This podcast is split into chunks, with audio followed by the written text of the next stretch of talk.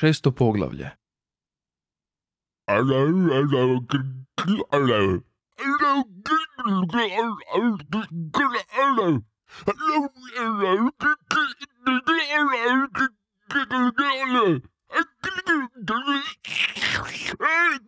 Treba dobro zabavljati. Ponavljamo poruku. Govori vam vaš kapetan. Prema tome, prestanite bilo što raditi i obratite pozornost. Pora i prije. Po instrumentima vidim da na brodu imamo dva stopera. Zdravo, gdje god bili. Samo želim da vam bude potpuno jasno da niste ni malo dobrodošli.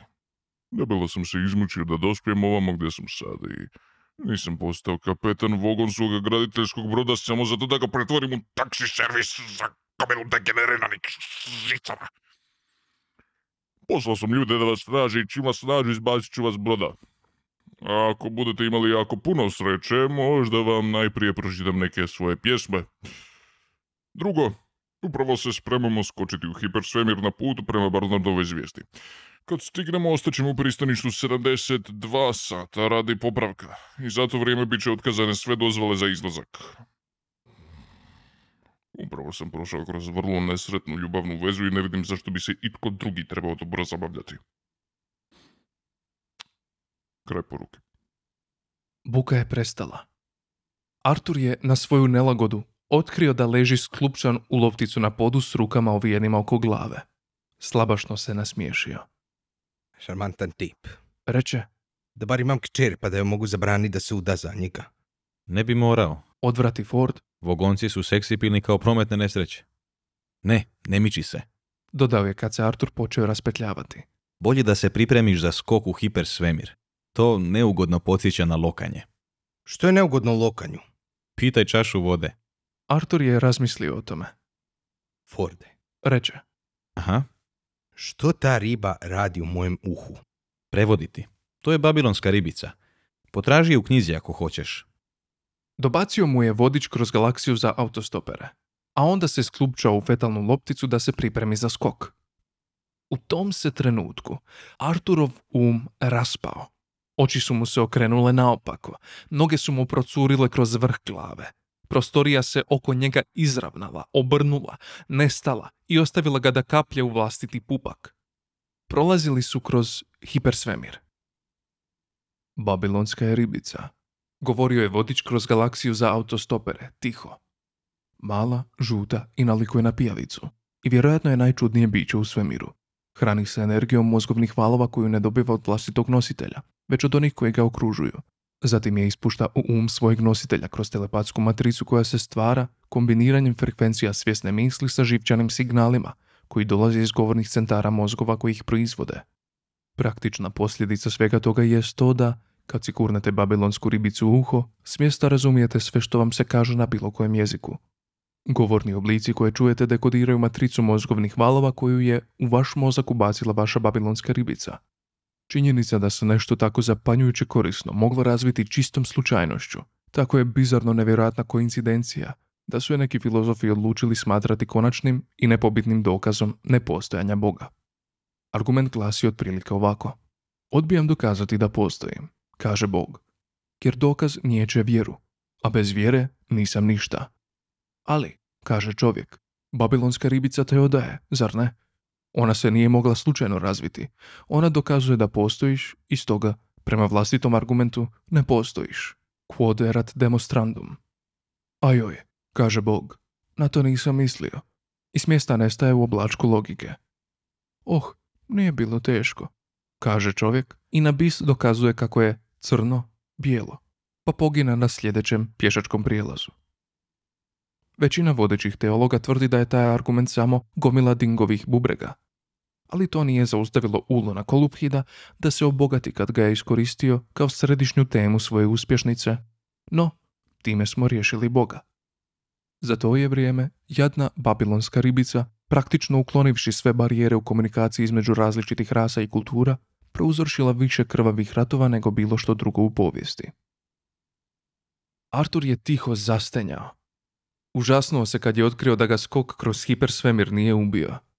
Sad se nalazio šest svjetlosnih godina daleko od mjesta na kojem bi se nalazila zemlja da je još postojala. Zemlja. Vizije zemlje mučno su plivale kroz njegov izmučeni um. Njegova mašta nije ni na koji način mogla sladati značenje činjenice da je cijela zemlja nestala. To je jednostavno bilo previše. Poticao si je osjećaje razmišljajući o svojim roditeljima i sestri kojih više nema. Nikakve reakcije. Onda je pomislio na sve ljude koji su mu bili bliski. Nikakve reakcije. Onda je pomislio na potpunog stranca iza kojeg je stajao u repu u supermarketu dva dana prije. I osjetio je nagli ubod. Supermarketa više nije bilo. Nikog u njemu više nije bilo. Nestao je Nelsonov spomenik. Nestao je Nelsonov spomenik, a nitko se neće pobuniti jer nema više nikog tko bi se pobunio. Od sad nadalje Nelsonov spomenik postoji samo u njegovoj glavi. Engleska postoji samo u njegovu umu. Njegovu umu koji je zapeo tu u ovom vlažnom i smrdljivom svemirskom brodu obloženom čelikom. Preplavio ga je val klaustrofobije. Engleske više nema. To je shvatio, nekako je to shvatio. Opet je pokušao. Amerike pomisli, više nema. Nije to mogao shvatiti. Odluči opet krenuti s nečim manjim. New Yorka više nema. Nikakve reakcije. Zapravo nikad i nije vjerovao u njegovo postojanje. Dolar pomisli, zauvijek je potonuo. Tu je dobio mali drhtaj. Svi su Bogartovi filmovi nestali, rekao je samom sebi. I to ga je dobro potreslo.